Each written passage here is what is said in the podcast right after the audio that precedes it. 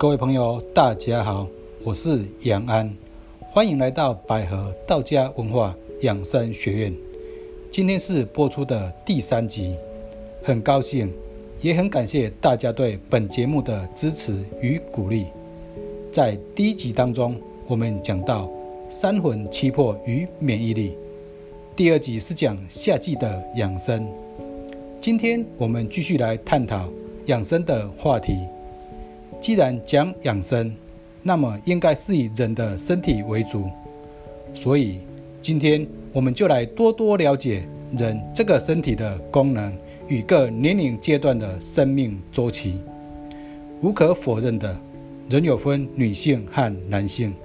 首先，我们先来了解一下女性，下集再来继续探讨男性。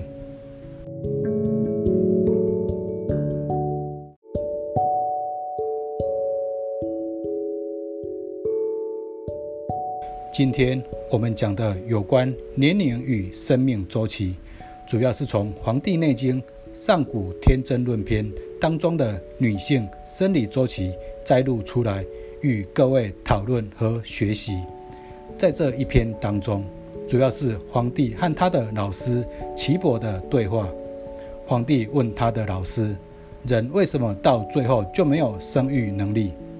岐伯就从女性的生理周期开始讲起。岐伯告诉皇帝，女性在什么时候会有什么生理现象产生？以及中间会有什么变化？最后到几岁的时候就不能有生育的能力了？了解这篇文章后，男性可以更了解女性，对于母亲或是另一半会有更深的认识，进而互相体谅。女性如果更了解自己的身体，不管是在什么年龄层，都可以事先知道关于身体的知识。进而更能明白如何保健自己的身体，而且当身体有什么生理现象产生了，不会一知半解、手足无措、不知如何是好。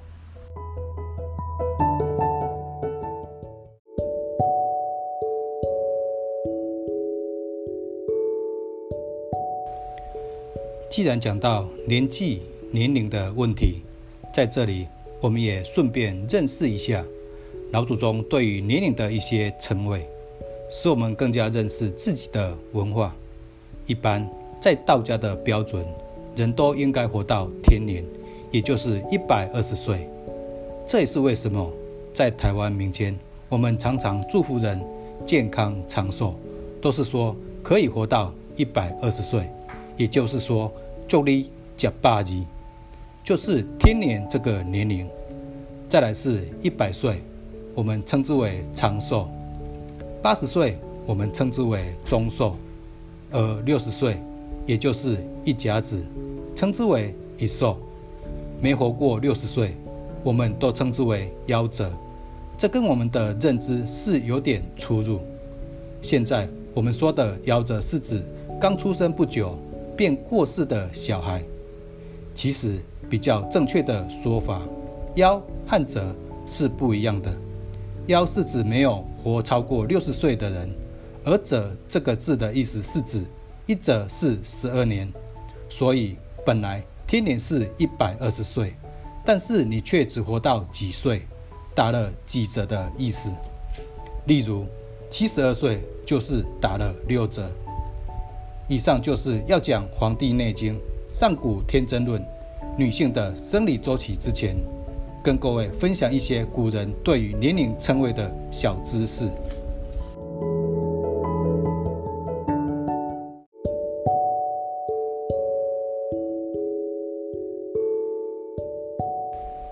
接下来，我们就开始来解读这篇文章的内容。首先，岐伯告诉皇帝：“女子七岁，肾气盛，齿根发长。”女子七岁这句话，我们必须先来了解一下中西文化的差异。一般西方的文化对于年龄的计算是从出生后才开始计算，但是中国人却都是从婴儿在母亲的肚子就开始计算了，也就是我们说的虚岁。在道家的文化当中，当父精母血相结合成受精卵时，这时便是有神，生命便由此开始了。所以古人讲两精相团谓之神。我们在第一集时也提到，在道家的观念，判断一个人有没有生命，主要是看这个人的神还在不在，而不是单单指有没有呼吸或是是否脑死。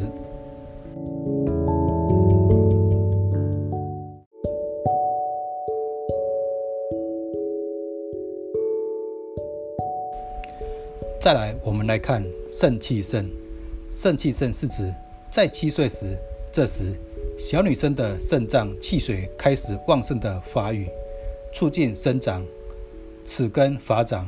齿根是指换牙的意思，就是说，这时乳牙开始掉落，恒牙慢慢长出来了。发长是指在七岁之前，头发看起来还有一点稀稀疏疏的没长齐。或是头发的颜色还有点偏黄，也就是我们一般说的丫头，或是黄毛丫头。也有人说是童男童女，便是指这个年龄。但是，一过七岁后，肾脏的气血开始发育，头发也就慢慢变黑，而且长得很快。在五脏当中，肾脏对应的是黑色，肝脏对应的是黄色。心脏对应的是红色，肺脏对应的是白色，脾脏对应的是黄色。所以中医在诊断时，往往也能从头发来判断一个人是否健康。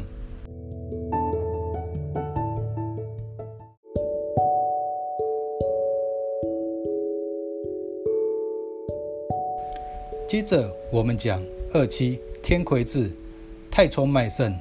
月事已时下，故有子。二七是指十四岁。天癸字，这个癸字，我们稍微来了解一下。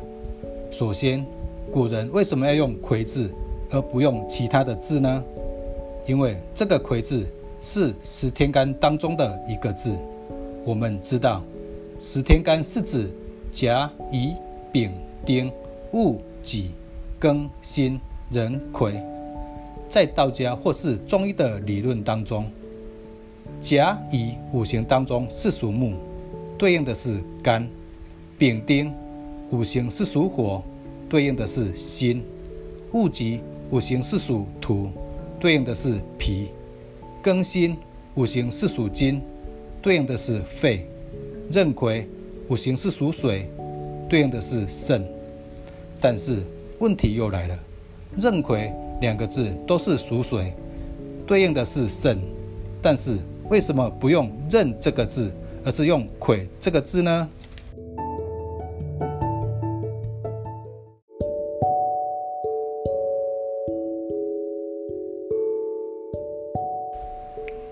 这又牵涉到中医的基本概念——阴和阳了。因为“壬”字是属阳，阳是属于多或是大，所以。在中医当中，对应的是膀胱的水，而癸字是属阴，所以癸是属于小或是少，对应的是肾脏的水。古代圣人观察的是天地万物的景象，例如在素有帝王之术的预测学、奇门遁甲，或是一些风水地理的书籍当中，任便是指大水或是海洋的水。而癸是指小水或是小溪流的水，所以道家在观察一件事情，正是其大无外，其小无内。而在中医的理论当中，又可分为脏和腑。脏是属于阴在内，腑是属于阳在外，也可以说是表里。五脏对应的是五腑，肝在内对应的是胆在外，心在内。对应的是小肠在外，脾在内对应的是胃在外，肺在内对应的是大肠在外，肾在内对应的是膀胱在外。因此，这里的天癸是指肾脏的精气发育成熟后所分泌的雌激素。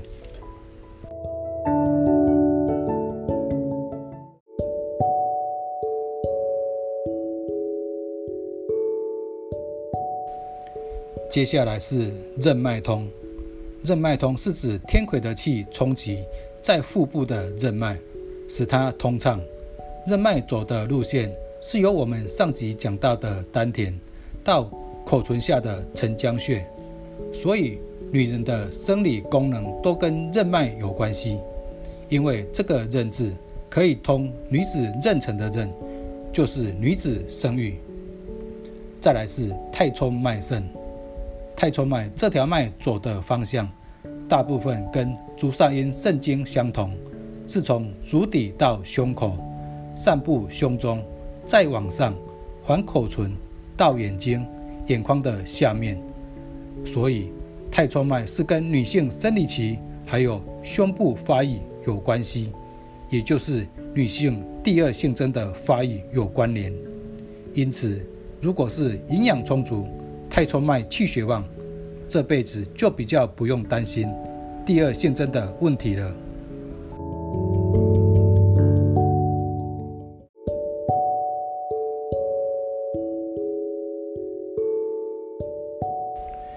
有以上几点，我们知道，女性要来例假，也就是生理期，必须具备三个条件：第一，要天癸至；第二，任脉要通。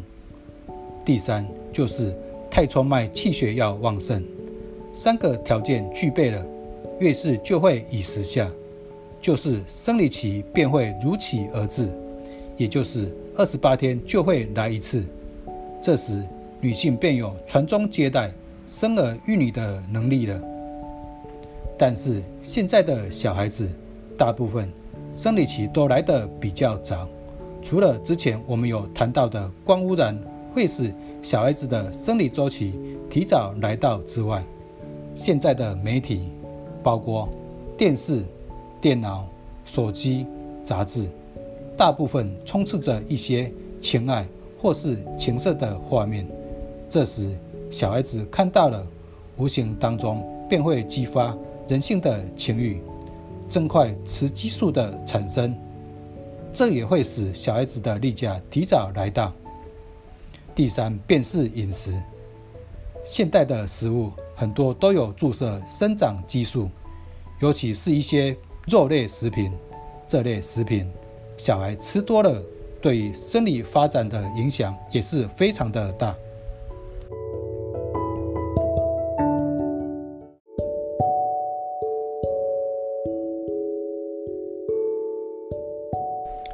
继续，我们讲三七肾气平均。故增牙生而长疾，这句话是指女性经过一期、二期的生产过程，到三期二十一岁这个时候，由于肾脏的精气更充足了，而把身体当中人体的生殖功能系统发展到繁衍后代的程度后，多余的肾气便会慢慢供给身体其他器官，如四肢。骨骼、肌肉、皮肤等等，真牙是指我们的智齿，所以女性在这个时候便开始长智齿了。但有些人到了三十几岁才开始长，这跟每个人肾气的充足与否有关系，个人的体质都会不一样。长疾则是指在二十一岁这个时候，身体各个器官。都已经长到极限了，包括身高、第二性征、骨骼、肌肉发育。由于女性在二十一岁这个时候是最健康、最有活力，也是最迷人的时候，因此在这个身体正在发育各项机能的同时，千万不要做出违背生理成长的事情。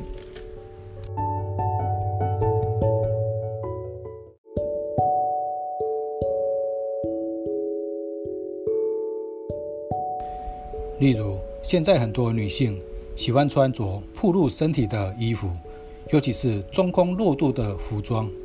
虽然看起来很可爱，也很性感，但是我们身体的肾气大部分是由腹部丹田这个位置向身体各方向传导，所以腹部丹田这里一定要保暖，而身体七经八脉的带脉也在这个位置，所以也尽量不要喝凉饮或是吃冰冷的食物。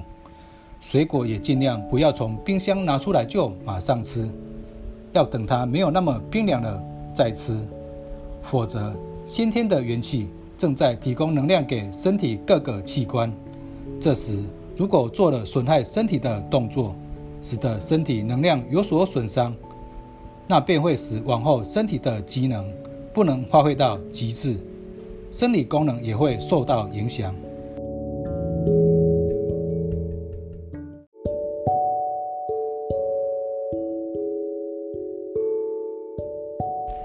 接下来是四期，筋骨间发长及身体异状。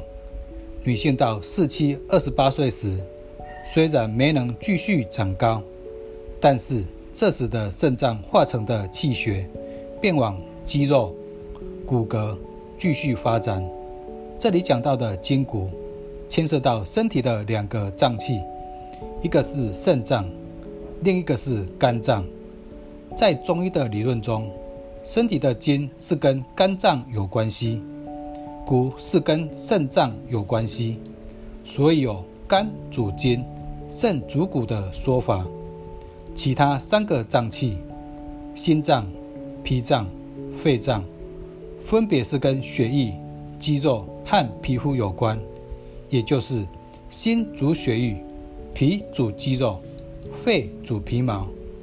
所以，这里的筋骨间也代表着肝脏和肾脏这两个器官已经发育到达成熟阶段。发长疾是指肾脏精气充足，表现在头发上，呈现浓密、乌黑亮丽的样子。所以，中医有一句话是说：“法者，血之余，肾之华在法，血盛则法润。”血衰则法衰，因此，如果肾脏的精血不足的话，则容易出现分叉、掉发或脱发变白。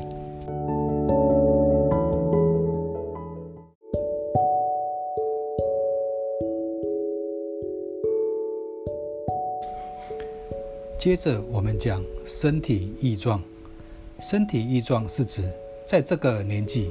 吃进去的各种食物，经过肠胃道的消化吸收后，可以达到最佳的能量，分布在身体各处，表现在身体上，使它可以发挥最大的功能。这个阶段的女性，大部分已经进入职场打拼，也有的是职场和家庭都要奔波的年纪，所以更要注意自己的生活作息。不要因为工作而给自己太大压力，而损害自己的身体，使身体能够维持在一个精神健康旺盛的状态。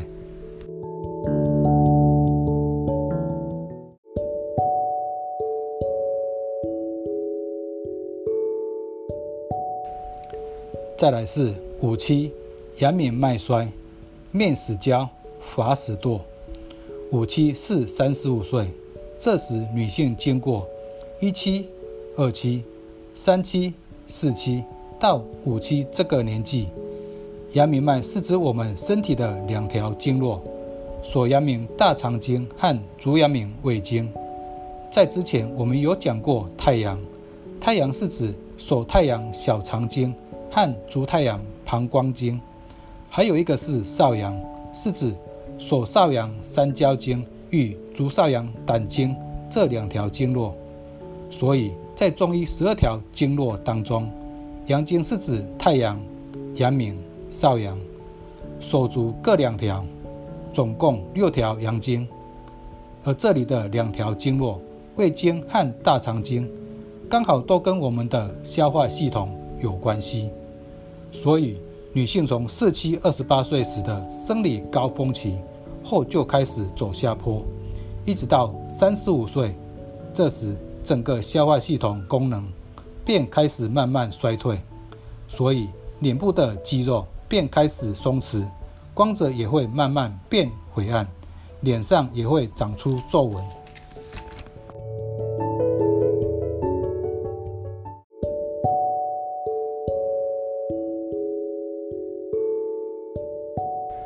而焦这个字是指变黄或变黑。法使堕在三十五岁时，除了脸上的变化之外，另一个变化是头发，因为这时肠胃道吸收能力比较弱了，以至于供给其他的器官营养也比较少，身体内的精气比较不足，肾气也就比较低下，所以会有脱发或是头发开始变白。在这个阶段，除了饮食要多多注意，避免吃和喝寒冷的食物外，也不要有便秘的情形产生，使消化系统保持通畅，吸收才不会有问题。如此一来，脸部看起来才会是老样子，而不是样子老。因此，五期这个时期对于女性来说是一个非常重要的阶段，有注意有保养，没有把身体的能量浪费掉，便会像现在人讲的冻龄。或是成为美魔女，否则就很容易成为黄脸婆。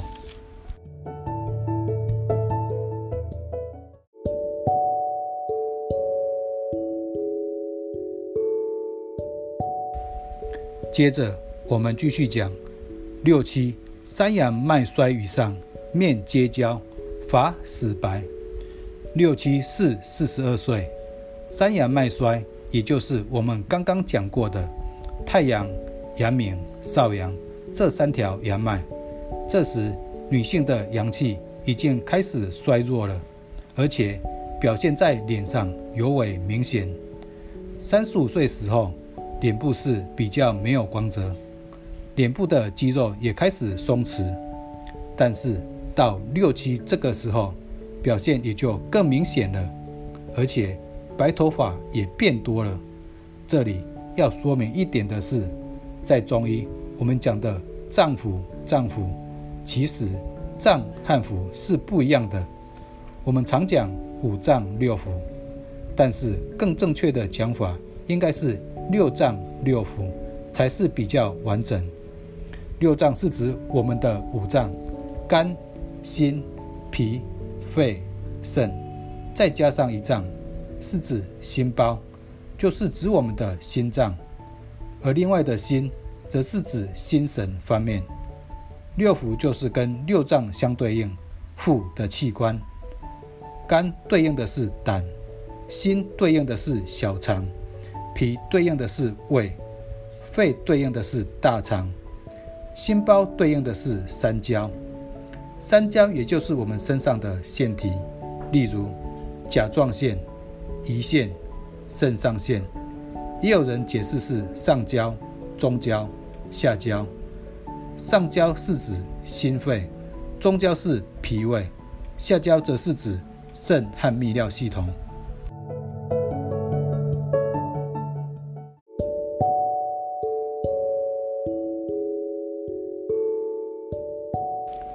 所以这里的三阳，就是指我们的六腑，而且。三阳脉大多经过我们的头面部，所以当这三条阳脉衰弱，理所当然影响的也就是我们脸上的皮肤，还有头上长的毛发。所以这时除了前面讲的注意生活作息与饮食之外，也可以在早上洗脸的时候使用按摩棒在脸上画圈圈松筋，脸上松筋几分钟后。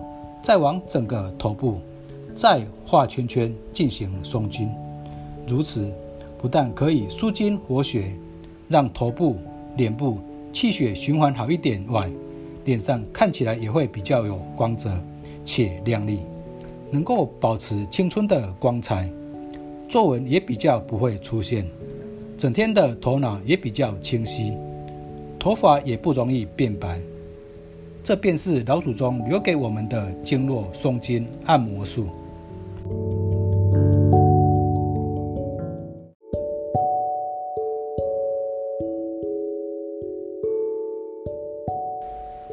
最后是七七，任脉虚，太冲脉衰少，天癸竭，地道不通，故行坏而无子。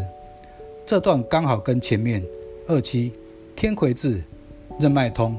太冲脉盛，月事已时下，故有子那一段互相对照。七七是四十九岁，女性在这个时候，大部分都是在更年期阶段了，也就是说，月经已经停止，或是快没来月经了。此时，第一是任脉虚，因为肾脏的精气不足了。肾脏的精气一旦不足，就无法推动任脉的气，也就无法产生天癸，就是没了雌激素。前面讲过。肾脏的经络和冲脉的经络走的方向是一样的，肾气不足，冲脉的气减少，这时生理周期便会紊乱。本来是二十八天来一次，在这个时期便会两个月或三个月才来一次例假，最后就不来了，就是绝经了。没有生理周期，称之为地道不通。相对的，身体四肢。皮肤、肌肉等等各方面的器官，也因为气血不足，也产生退化。如此一来，就无法再有生育能力了。其实，这也是上天赋予人生命的周期。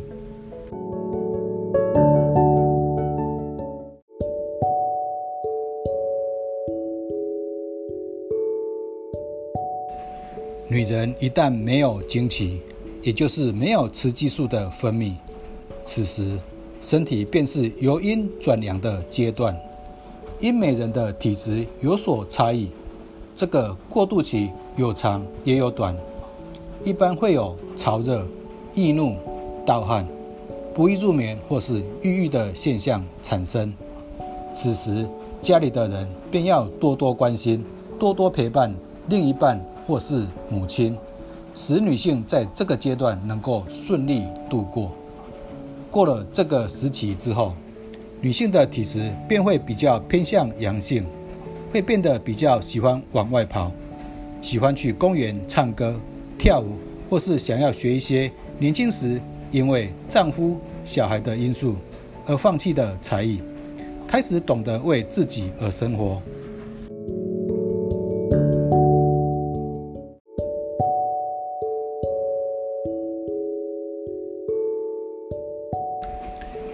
以上就是我为大家分享《黄帝内经·上古天尊论》这一篇对于女性生理周期个人的见解。由上面的文章当中，根据老祖宗的观察，了解到女性的生理周期是以七岁为一周期，每个阶段有每个阶段不同的变化，每个周期也会随着年龄的不同而产生身体不同的反应，这就是天道。当然，在生活当中会遭遇到不同的生、老、病、死，面对各种悲、欢、离、合，体验生、离、死、别，看到别人的遭遇，再想想，如果自己也遇到相同的问题，我们会如何去面对？